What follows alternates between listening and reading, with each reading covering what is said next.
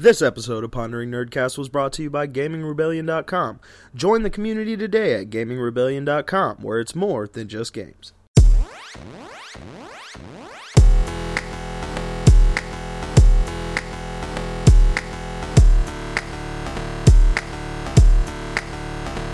Hey guys, and welcome to the Pondering Nerdcast. Uh, tonight we have uh, Pedro Mont of uh, Leap Game Studios. Um, he's also, you know, tell everybody what your title is because I don't want to butcher it. You know. Hello, everyone. This is Pedro. My title, I guess, it would be sales and marketing. We deal with the boring stuff, uh, but you'll get to see how boring it is for the conversation. And also joining me tonight is Mickey. Hi guys. Uh, the rest of the crew decided to go and slay a whale. No, I'm playing. No, they didn't do that. Um, this little stupid joke I made before I start the show. um, but yes, like Pedro said, we're going to be talking about the marketing side of, well, not just um, Leap Game Studios, but I guess you know overall uh, description of what it is like to market indie games, um, especially in the market of like AAA stuff that's out there and like where I think personally indie games is on the rise in a big way on multiple different platforms and everything like that. So why don't you tell everybody a little bit, you know, like how you got started in this sort of thing? Like what I would say, what inspired you to get into this sort of thing? Sure, I would have to go back. Uh, I'm born, raised in Peru, so uh, I guess I should start there. And I started very young. Like um, I remember playing Atari uh, 2600, like the very basic games, and like one of the games I played, of course, was that horrible Heat ET game that everyone everybody's talking about and just recently being uncovered. So that's how I really started, and then I got really deep into PC gaming, the old adventure games from uh, Sierra Game Studios, and that's actually how I learned English because I needed to understand English in order to be able to beat the game. So Ah, I, I got really deep in, into into understanding every single word that was written on the game. It was it was a really good experience. uh, interesting thing, um, we actually had the designer of ET, uh, Oh. the design of that game on the show at one point. Yeah. Awesome. I mean, I mean, I, I wonder if he was really proud about. Uh, I ET. mean, i- i- if you yeah, if you go back and listen to the episode, uh, he he explained how it all came about. It was more of a rush job, you know, and he put it out. And but he's known for at the time for making one of the worst video games and one of the best video games. Oh, awesome. You know, so he can live in both gambit, uh, both ends of this. You know what I'm saying? So it, it was pretty cool talking to him about that. Yeah. you just need one good game, and then I mean, you're, Pretty much, and there you go. Like like we were talking before we started the show, Minecraft. It's, you know, absolutely, absolutely. Uh, so so through gaming, you learned to speak English, and you decided to just I'm I'm going into this. Yeah, I mean, back in Peru, most of the uh, of the jobs that you could get were not really in video game. Video game was not an industry that people went into. So it was the basics like you had to be either medicine, business, or or an architect, uh, engineering. Um, so in my case, I went the business route. Uh, so I started I undergrad uh, undergrad in business, focused specifically on marketing and sales, and I've after that, I mean, I've been doing sales and marketing for different industries, and the last few years, I've invested and now have a executive role within Leap Game Studios, and that's how I've really delved deep into a real passion that I have, which is video games as an industry, and also be using all the tools that I learned from the marketing and sales side. Ah, very cool, very cool. Uh, so what was the I was should ask like what was the first game that you um, really got into marketing, and how was that experience for you? Like So, uh, being new to the industry, I mean, I had to learn really quickly. I think the first game that I got involved and, and negotiated a little bit was Squares, which is was uh, launched for PlayStation Vita. At the time, uh, the team at Leap Game Studios was already part of the PlayStation Incubation Program, which, by the way, it's a great program, and I cannot talk uh, enough good things about the, the folks at PlayStation and how they really support the indie scene. So basically, uh, I had to negotiate and market around like when the launch date was supposed to be, how many copies we were gonna develop, whether we were gonna go through a publisher route or whether we wanna self-publish. Uh, So, I mean, all those key decisions that you have to make at a certain point in time, they cost money and time. So we decided to self-publish, and we uh, relied a lot on on the marketing side of uh, Sony in order to make the game uh, known to all the to all the people around through the PlayStation Store. So that was uh, that was the studio's goal was to get it out on the PlayStation platform, or did like Sony approach you guys? It's a great question. So initially we had it for mobile, and we had a very quirky prototype for mobile, and Sony liked it, and that's how we we got picked to be part of the uh, incubation program. Wow, cool, cool. And yeah, I would definitely have to back you up and say that I just came back from E3 and um, got to check out the indie section for PlayStation, and it was huge, um, bigger than I thought it would be, uh, from people from all over the world, and I was just amazed at how well they treated everyone. Um, there was a guy there, I forgot his, I don't remember his name, I remember the name of the game, which is uh, Masquerada uh, from the Witching Hour Studios, and I got to speak to him prior for a show that I did. Um, and he was like, "Yeah, Sony helped us out, paid for my ticket to get here." And I was like, "Oh, damn!" So it's like it, you know, there is there's definitely that community sense that you talk about, like how they help each other out. And I think that's a really powerful thing. Um, you know, Also, another thing that I think it's it's very interesting how Sony is approaching in this is that he, they are not only focused on the U.S. market or even the European market, which is very big.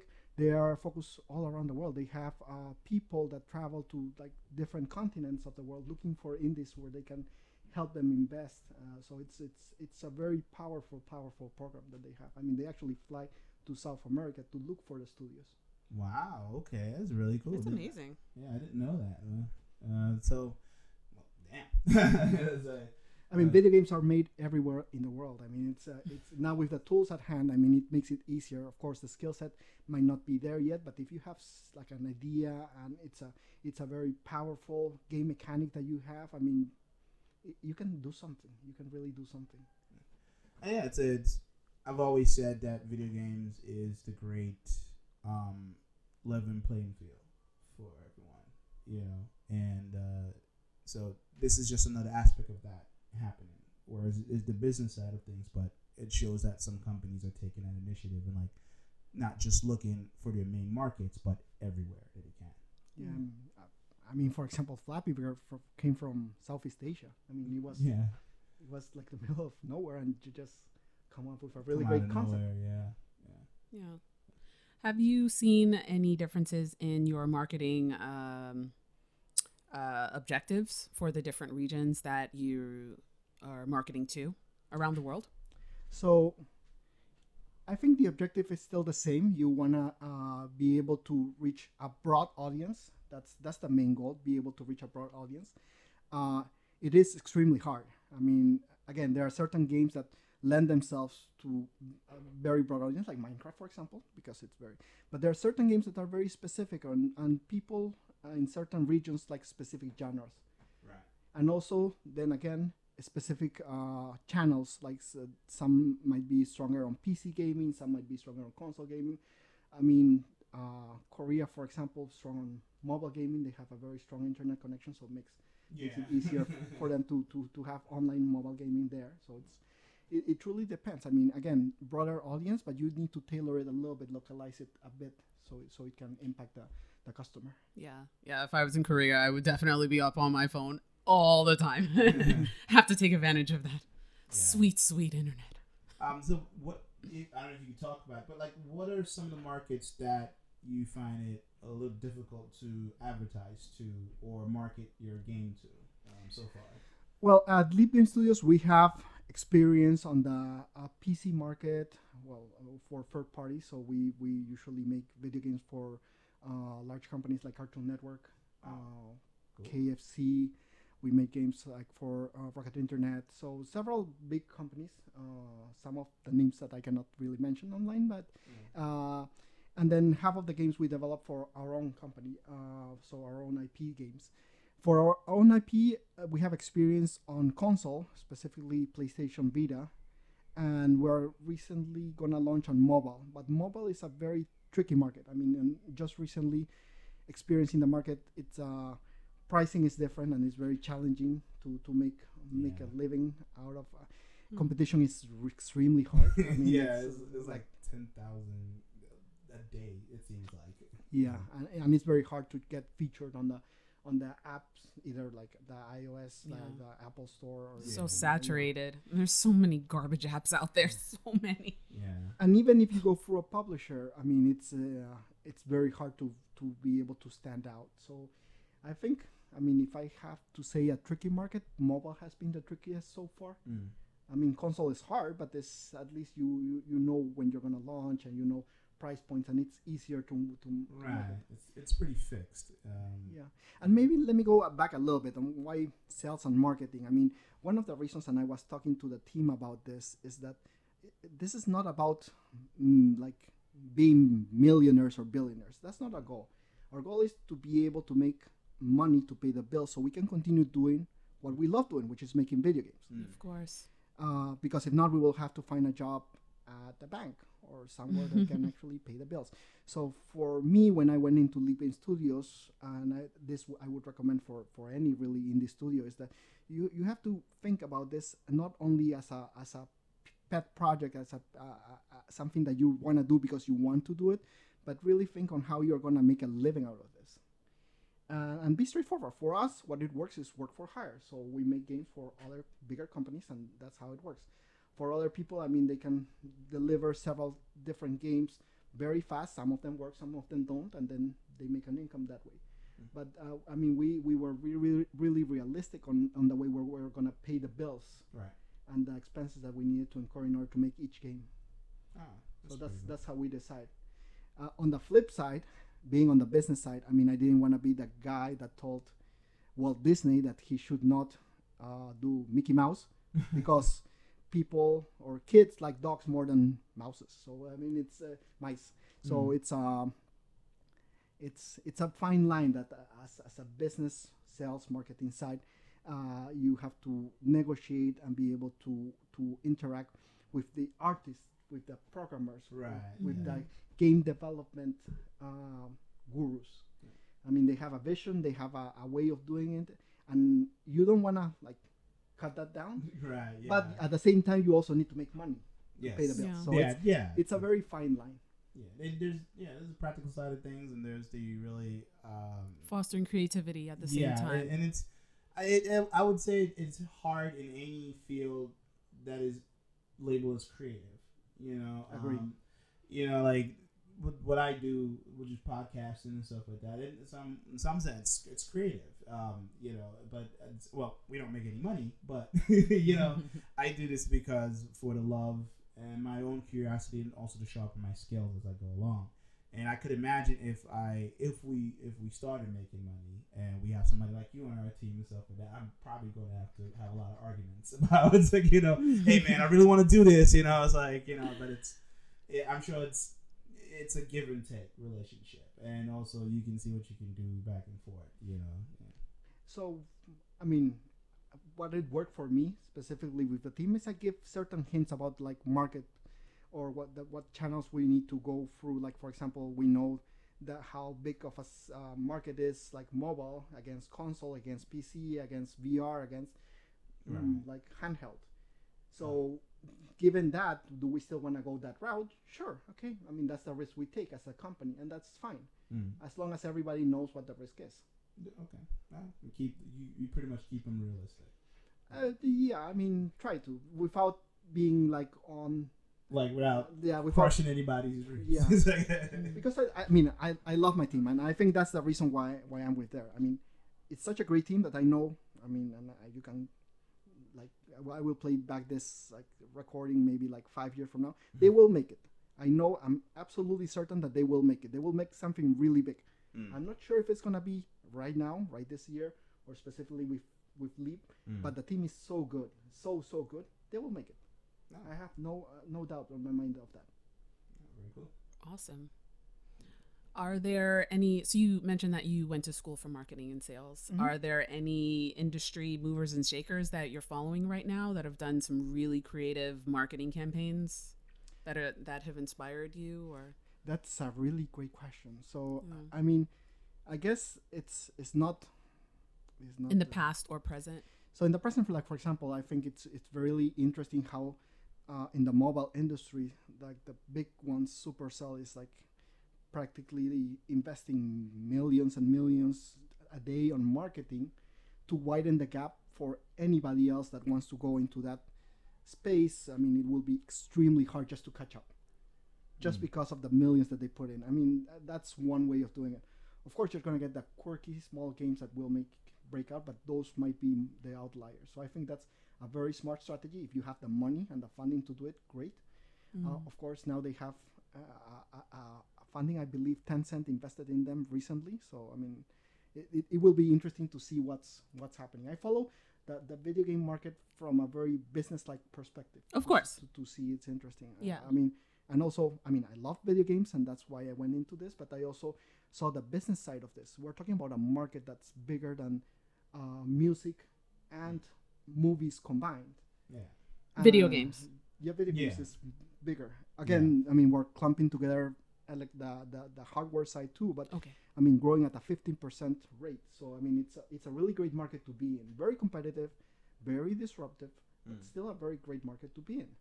Um, and also the fact that there are several companies that come and go. I mean, it, this is something that, that really amazes me. You have companies like Nintendo that were like at the top of their game, and they're really smart people there. Yeah. So right now, I mean, what happened? I mean, it's not that the people that were not smart. It's just that it's such an evolving market that really anybody can make it. Let's go even back. Atari. I mean, Atari used to be a Hmm. household name. Right. Yeah. Now they are really. I think they're investing in the Internet of Things, and they're no longer in video games anymore. Or I think maybe like a little bit of a of the of the like casino type of games, but not not really the the mainstream video games that we we know and love. Yeah, I think recently, um, uh, Mickey, uh, a company that she worked for, uh, uh, there was another company that was stepping into the casino.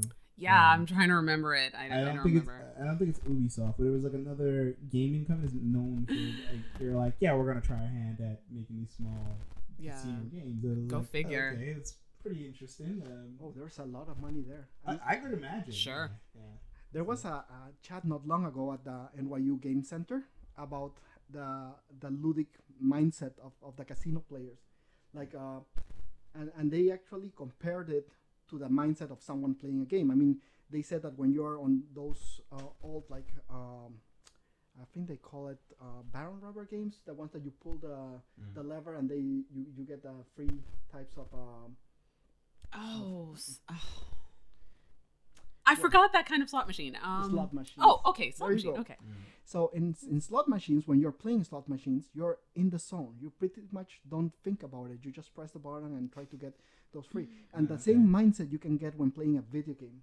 But when playing a video game, you don't monetize it. You just like right. you You're just playing. yeah, for- you're just playing. Yeah, but yeah. if you can be able to like monetize that when you're in the zone playing, I mean, people would be happy to pay. So I mean, that's why casinos, since of course the target market, which is older people, are are, are not going to be a, a, an interesting market anymore. They're targeting the younger audience, and because the mindset when once you're in the zone, it's the same. Is it okay? Ah. So Yeah, didn't think about that, that. I mean, well, I'm assuming there's definitely a science behind even when you're marketing this game and how to capture that audience. Of Um, course. a lot of research that goes into it, I bet, right? I Maybe you could tell us a little bit yeah. about that. you know, uh, Like, do you have like a research team or? I, I do the research mostly on my own. Oh, because, uh, okay. Oh So you gosh, are you're a team team. of one. But I, I like reading. I mean, I, I like in, investigating on public companies, reading their 10Ks, and this goes from my business side. Uh, I mean, I can I can pretty much understand a balance sheet and its income statement and understand why companies make the moves that they make. Like, for example, why Microsoft bought Minecraft and if it made sense to buy it at that price. All right. yeah, can you tell us about that? I don't understand that. so I mean, they have a pretty broad base. Like when they bought Minecraft, I think the the main reason, and then again, this is my conjecture, is, is because you have a very broad base of young people. Yeah. Like, and that is not really easy to reach. I mean, I don't think there's a video game company that has actually reached uh, the younger audience for a while like Minecraft. like Minecraft have. I mean, before Minecraft, maybe Nintendo was the best Yeah. example. Nintendo had but that. Yeah. after Nintendo went a little bit down, which might rebound, uh, there was really no one taking care of that like 12 under market. So, I mean, if Microsoft wanted to invest in that market, it was easier to buy Minecraft than to just like pour money and try to make a game that appeals to that audience. Mm-hmm. Yeah.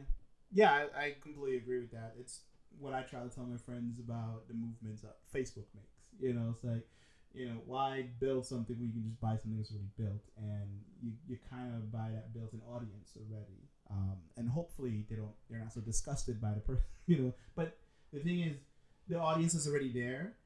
They're not really paying attention to what that company got sold for. So they're they're kind of like because you know when Instagram was bought by Facebook, Yep.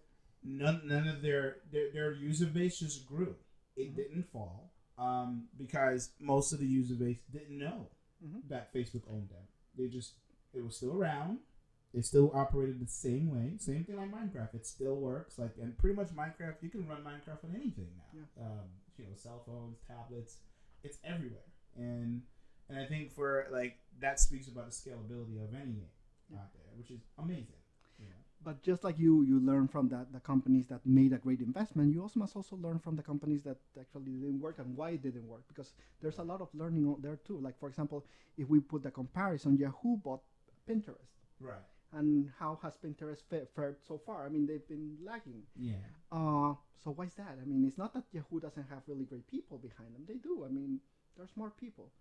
So it's uh, it's it's something that you need to investigate and, and reason why why why uh, for me it's interesting. I mean, uh, again, from a business side, I, I study the companies, try to see why they move the way they do, Mm. why they buy the companies that they buy, and where there's an opportunity for us in the games, in the studios, to to like be able to carve a niche and be able to become really good at something. Right. To grab onto that. Mhm. Yeah. And I've, it's funny. Um, I've had several people ask me, you know, why do things go viral, or why do why, why would something catch on fire like out of nowhere? And I tell them, listen, opportunity, time, and you know, like sheer luck, you know, for, for certain things. Uh, and there there are other, and, and I think people can tell when a company is trying to be a little disingenuous to try to make something viral as well. I think I think the commu- like the like I would say the internet community can Mhm. kind of sense that, and they just don't.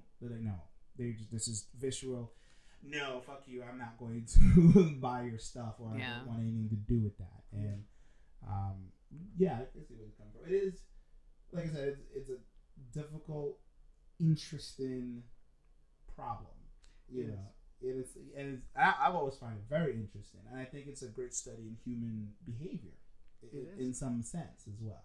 I mean, you have to mix psychology, sociology. I mean, there are several things that you can bring onto the table, which is not really video games per se, but how you understand and evolve the industry. Uh, speaking of evolving, um, will with Leap Game Studios, are you guys think? Are you guys? I don't know if you guys uh, are. You guys gonna like jump on the VR bandwagon as well, or are you guys working on anything in that realm? So we've done a couple of uh, VR game jams Okay. just to test mechanics. I mean, we haven't found something that really ap- appeals to us. That I mean, one of the things that that we that I love about the studio is the the fact that we make games that we love. Okay. And if we don't think the mechanic and if we don't have a champion within the studio that really wants to develop this, we don't do it just because of a, of a market trend or because of, of it makes business sense. Okay. So I don't try to push it just that way. But we do have a, a VR equipment that we've been playing for about uh, now two years. Oh, okay. Okay. Cool. That's fair. That's fair. Yeah, I think that's fair. You have a very strong talent pool already in your company, and why not foster the talent that's already there and the skill sets that you have access to with your, um, with within your developers um, and content creators, um, and do what you guys do best, right? And I'm, I'm sure mm-hmm. you guys advocate for new technologies when you see that it fits your goals. Yeah. But why jump on the bandwagon of every new thing? So I think, I mean, if there was a, an interesting concept or an interesting mechanic that we wanted to explore, and VR was the tool that was the one to best do it, yeah. to do it, I mean, we would do it that way. But I don't think we just want to jump on the bandwagon just because the market opportunity is there. Right. I mean, yeah. we, we believe very strongly about developing passion projects, even for third parties. Like we, we try to to engage uh, uh, IPs that we love, like Cartoon Network. My one of them, they have like most of the studio watches all the Cartoon Network shows, and they're big fans. So that's one of the reasons that we we we go with them.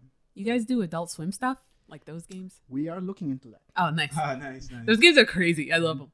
They're Yeah. just so I. I, I met I met somebody from Adult Swim at the E3. Um, they have some pretty interesting games coming out. Yeah. So I would tell people to keep an eye out for it. You guys might be developing one of them. It's like- Haha, nice.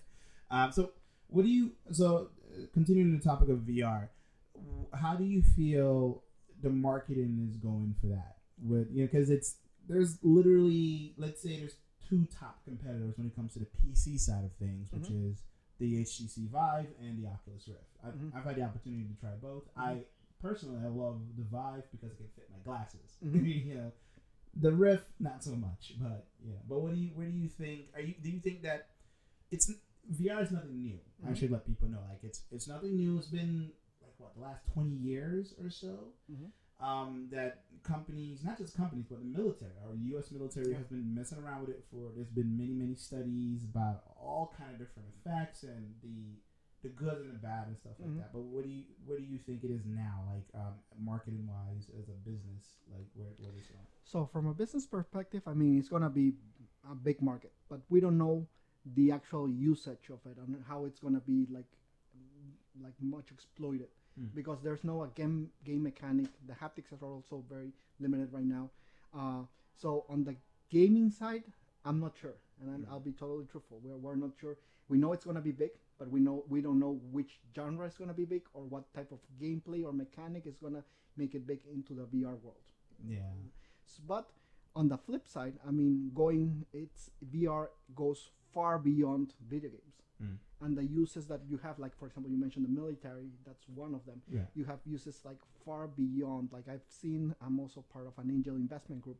I've seen uh, uses of um, VR to train uh, doctors in order to Mm. do surgery, Simulators. microsurgery. Yeah. microsurgery. So I mean, that's that's really cool. That's I really mean, important too. yeah. Yeah. So it has uh, it. They, they're using it for. There's another company that um, I'm very good friend with, and they they are making um, concerts on VR. So you are actually feeling like you're in a concert, and that's not, it's not a video game per se, but it's an experience. yeah. And they got funding. I think they already made their Series A funding. Uh, so I mean, again, there's lots of opportunities, Mm. but I think where we're gonna see the most traction very quickly is gonna be outside of video games, because they might be able to monetize it faster and easier than video games might. I mean, uh, we'll. I'm very curious to see once uh, PlayStation launches their their video game because they have uh, quite a, Yeah. a collection to see what the reaction is to the video games themselves. I, I think the PlayStation VR is probably going to be the winner when it comes to the consoles because of how com- one we both well, that's how we met we both were waiting in line to try it out and it is extremely comfortable very adjustable and it, it, it works on a console right out, right out the box you Mhm. know whereas the HTC Vive and the Oculus you need a pretty hefty computer to even push out you know that sort of experience um, but in my opinion, I feel like, like, like you said, it, it's not gonna catch fire with gaming right away. It's probably more because I got to experience. Um, there's this thing with movie theaters now. Some of them, not all, Mhm. uh, 4DX, where the chair moves. So there were there. I got the experience it with the Oculus, and that, in my opinion, because I didn't see the point of me sitting watching a huge screen and then my chair moves all the time and I can't see what the hell is happening. Mhm. So with the VR headset and if my chair is moving in tandem with my eyes are not shifting, it's like my screen is shifting with me. So it makes more sense. Like, you know, I can see it really taking off in more of a passive entertainment um aspect. No, Yeah. I'm curious, Lance. I mean, uh, I mean, you made it sound so good. Yeah. We're gonna try it out Oh well, I saw it. at E- I saw it E3. Okay, So I don't next know. year. I don't know when they're going to, if they're going to bring it to. I, I couldn't get to speak to the people there, but Mhm. it, it was a really interesting. Um, they tried it out with a short video of a video game actually, but it was a movie from the video game. Um, uh, damn, I can't remember it. It's one of the games that the on the tip of my tongue, but I can't remember. Well, maybe you can find the link and put it in the yeah, when I when I finally the I'll go to the website, I'm podcast. like, I tried this. yeah. Um, but if it seems like this is what they were testing out, and it worked really well. Mhm. And you know, once the chair moves along with the VR, I think it cuts down on motion sickness really quickly because now your body, you you're not tricking your body into thinking you're moving. It's actually moving at that point. And I will I will agree. I think and I, I think the biggest, my opinion about the biggest issue when it comes to marketing VR is that it has too many choices, and I think it's the next television. It's the next way to experience video content because you can, like you said, there's a company working on doing concerts to have that experience. Mhm. I, you know, train doctors, military personnel. Um, even I'm sure at some point I've seen videos where they're like people are sculpting in VR, or Artists, yeah. You know, there's there's there's that. There's um, you can go to another part of the country. Uh, I mean, a part of the world Mhm. without leaving your house. You know, and so it's like there's so many. Accessibility. Yeah, For people aren't able to. So many. I, I could see teleconferences, like you know, but I, I think what it really needs to really push it over the edge. Maybe it's not the hardware, but maybe it's the ease of access Mhm. instead of you know, which right now it's been easier than ever, in my opinion. Now because you can even get it as cheaply on your phone as cardboard. Uh, Mhm. You know the the Google Cardboard uh, Yep. thing, or the Gear VR for the 200 200 bucks and it actually works pretty well. you know, it's not that bad. So, um, but yeah, I, I can see that happening. one of the things that is very interesting about like um, well uh, everything really not only VR but this is based on, on on the networks like for example why Steam so so strong it's because they have a huge network of users and Yeah. the same goes with PlayStation so I mean if, if you already have a strong network of users it's easier for you to upsell them Yeah, so as a, from a marketing perspective, yeah, sure. You got the PS4. Why not get the VR for it? Because you already have the PS4. I mean, might as well. If you have a high-end PC and you like can afford the Oculus Rift, I mean, sure, go ahead. I yeah, mean, so it's it's the network that you have uh, that allows uh, one of them to be winners or losers. And the same, it's not really about the technology itself, and that's something that I find really amazing. It's like, um, for example, when we go back to uh, VHS versus uh, Betamax, for example. yeah, Like Betamax was really great technology. It birthed VHS, but then again, VHS got a broader base, and that's how it won. And the same with Blu-ray, and the other one was a high-end. oh, HD DVD. HD, yeah, yeah. yeah. HD DVD was better Mm. from a technical technological point of view, uh, but it didn't do as well yeah, marketing wise. just didn't take off. So that br- also brings me to a point. They didn't have you on their team. Sometimes marketing tends to be more important than the actual product itself. There was a talk Yeah. actually on GDC a couple of years ago that had a very interesting study where they said a bad game with really good marketing could do better than a good game with bad marketing.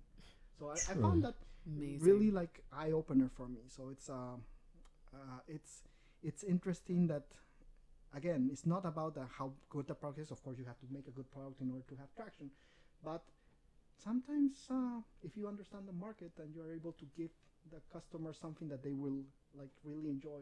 Yeah, I, I completely uh, agree with that. After years of watching so many press conferences, like um, I think some of my favorite, uh, I'm probably sounding a little cliche saying it, but some of my favorite press conferences to watch the Apple conferences because, especially when Steve Jobs were, was alive, and like he would tell you what you need that you didn't know you needed. He will just like, oh well, you know, this is not a problem you had before, but we're giving you like you need this, and you're like, sure, like, know, that makes sense, you know, like oh, yeah, my just- life might be better. You buy this. into it. It is like okay. I mean, I'm not a fan of iPhones. I'm a fan of their tablets. I think their tablets are awesome. Mhm. Um, but it's like, I mean, do I need a tablet? Absolutely not. you know, but I like the portability of it. You know, I found a need for it, and and I think the same, like just like you said, it's, it's the same thing for why would I buy the next Call of Duty?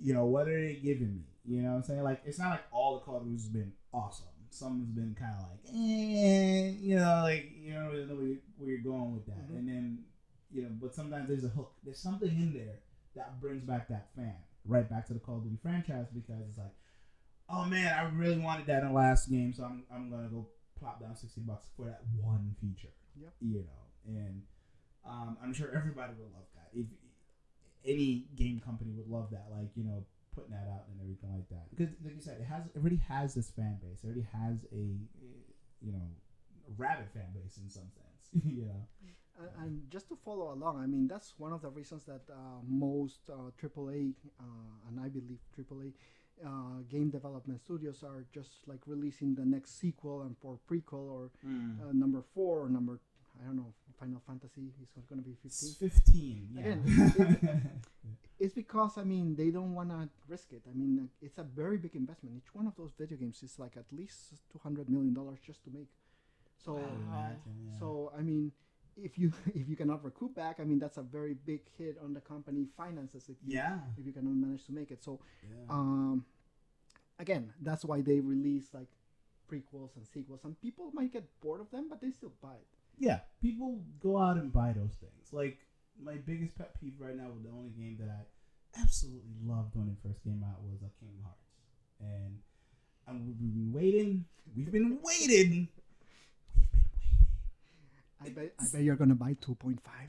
There's 2.5, there's 2.8, there's this, there's that, and they're, yeah, they buy them. They buy them, and we're still waiting for the actual sequel. And you know, but one game that I saw at E3 that I absolutely was very very excited that it actually has a date and it's gonna come out this year, which is um the uh, the Last Guardian. Um, Oh, amazing game! Yeah, And I was like, thank you.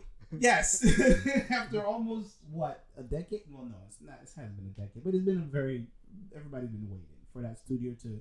All right, guys, give us the next experience. And, and but quite honestly, I personally, I'm okay with a studio taking their time bringing out a product Mhm. because too many times games come out, they're not finished. There's a bug. This doesn't work. And oh, we got DLC. It's like okay, you didn't realize this before you launched. And I get it. I get part of the marketing. You already put all this money in. You set a date. It better be ready. you know. And yeah. Yeah. So so I can see both sides of the figure. I mean, as a gamer, of course, I love a game that's like fully functional. I nobody likes to play a game that's broken. right. Uh, but from the business side, uh, the, the the management needs to report to the higher ups, which are the investors, Right. and they need to make uh, deadlines in order to get a specific target target sales. Mhm. So that's why sometimes they have to launch before a game's ready. I mean, again, I'm not saying that we should launch just because we have like the higher ups at Wall Street and they tell us like we need to make money out of this, regardless of, of if it's a finished product or not. But uh, I think that the fact that there's more stake on the game and games have become much more um, expensive to make Mm. makes it harder uh, to, to just have the leeway like I do, for example, with my team in, in order to balance the business sides and also the creative, the develop game development side too. Oh. Do you guys practice agile development, where you guys have a set MVP in mind? We do. Just We, we hit that. we try that. I mean, uh, we we do have scrums, if I believe, like every week. I'm not that deeply involved with the development side. I mean, I'm mostly on the weekly calls where we go over the few projects and we deliver. We decide what the next steps are going to be for each of the team members. But I, yes, we do do agile. I Yeah. Mean, and it's it's amazing. I mean, I'm, I might be here, but I already know what's is happening specifically on each one of the projects, and part of that is technology. I mean, you can use Slack and you can connect through GitHub and be able to see what stage of the project uh, the, the, in, the, yeah. the specific project is at. So Yeah. yeah, really cool. Dude, is Slack selling stock? I don't think so yet. No. but Slack is awesome. We use Slack as well. Um, I digress. Yes. Uh, yeah. I, has there? Um, so, a question I have for you. I, I remember years ago um, when I first started getting into like not just just playing games, but not really the business of it. But when I started to understand more of it, um, like what is the impact of you? You okay? You already have your marketing set. Mhm. You have a date. Yep. Um, but what is the negative impact that happens when a game is somehow leaked out before, or say someone got their hands on it and did like a review. Before, it, like you know, before you lift the NDA on it and everything like that. Like, um, can you tell us like something Sure. like, like Or like release pictures or video Yeah, of right. stuff, footage. Okay, so this is just my own take, Mm. uh, and and how when we launched Square, for example, we asked for reviewers to to wait until we we actually launch. The reason why we did that is because you only get one big wave to Mm. make an impact, and if that wave is more like several small waves, it's very hard for for you to convince people to actually buy it. I mean, at least for me, I have a very short attention span. Mm. Very, very short. so if you tell me about a game that's not released yet, uh, most likely by the launch date, I'm gonna forget. Ah, Okay, okay. But if I hear it on the same day that it's launched several times through different media, Mm. most likely I'll look at it. Okay. I'm not sure if I'm gonna buy it, but at, little, at, at least so many people are mentioning it at the same time, I might look at it. So I think that's why most uh, game developers wish for their games to be released exactly at the time of launch, or maybe a little bit, but almost at the same time, so they can get that big first wave that they can ride, Ah, okay. as, as opposed to smaller waves that might not have the same impact. Yeah, that's common sense. I Yeah. make Well, I mean, yeah, it's common sense, but I I think um, people who are not so on the business side of things, they don't really quite understand that. Like, because some people are just Oh, okay. excited. and and they Holy get shit. pissy. New Yeah. game, and you know, and you're like, let's just put it everywhere, and you're like, dude, you just, you know, so. But it really depends. I mean, depends on the on the objective. Like for example, if you're gonna launch a game that's really not well known and not that many people know about, I mean, Right. sure, you need that big wave. But if you are gonna launch a game that everybody loves and knows about, I mean, you just like start working the hype. So Yeah. that's a Ah, yeah. completely different strategy. I Mhm. mean, but Yeah. it depends what the objective is. yeah, yeah, and Little teasers. Yeah, I've That's been what under- teasers are for. I've been under a few NDAs, and it was it was so I felt super important and cool. So I was like, I got to see this before everybody else did. Uh, Sure. You know, um, uh, so I mean, on that side of things, it's like it really makes you feel cool. Uh, and but on the other side, people who are looking in from the outside, you don't really get what's happening. Like, uh, I'm, I'm, there's been weird drama with like Twitch and some games, you know, being streamed before ahead of time, and those people get either banned or there's an, something negative happens to their account and stuff like that. So there is consequences to this sort of thing. Yeah. Again, I, I think it truly depends on the objective of, of the company. Uh, and Yeah, that, that goes really for everything. I mean, depending on the objective, the marketing might be completely different. I don't think there's like one way to market a game, one way to sell a game. I mean, Yeah. depends on what you want to achieve. If you want to achieve mass, uh, mass base, I mean, you just set it up for free, and that's how you get mass base. Mm. If you want to make like a small increments, I mean, just put like uh, small advertisement within the game or like uh, in-app purchases. I mean, it truly depends on what the objective is. Mm. I, I, I don't I don't personally I don't believe there's like one bullet like that will like that's the marketing way for mobile or that's the marketing way for consoles. Ah, I, I will imagine that too.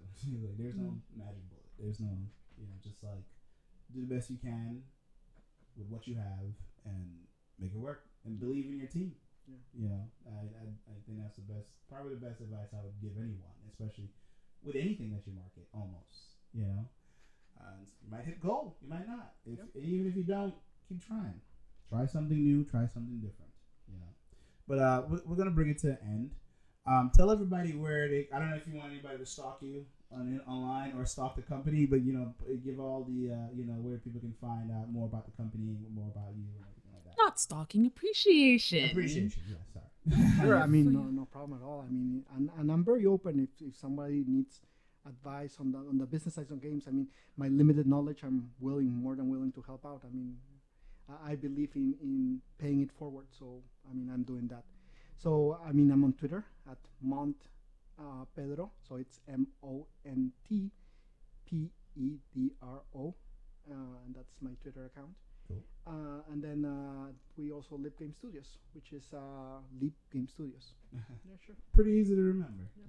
Cool. And, uh, you know, you can find the uh, Ponder Nerdcast on iTunes, Stitcher, and Google Play. Um, definitely check out GameRebellion.com. That's where you can find the, you know, the podcast. Most of them there. Uh, we also we're also on PonderNerds.com. We have our own website, and uh, you know, if you want to communicate with us as well, you can find us on Twitter as well. We're on Facebook. Just look for Ponder Nerds. Look for the logo, the big shining sun with the fist.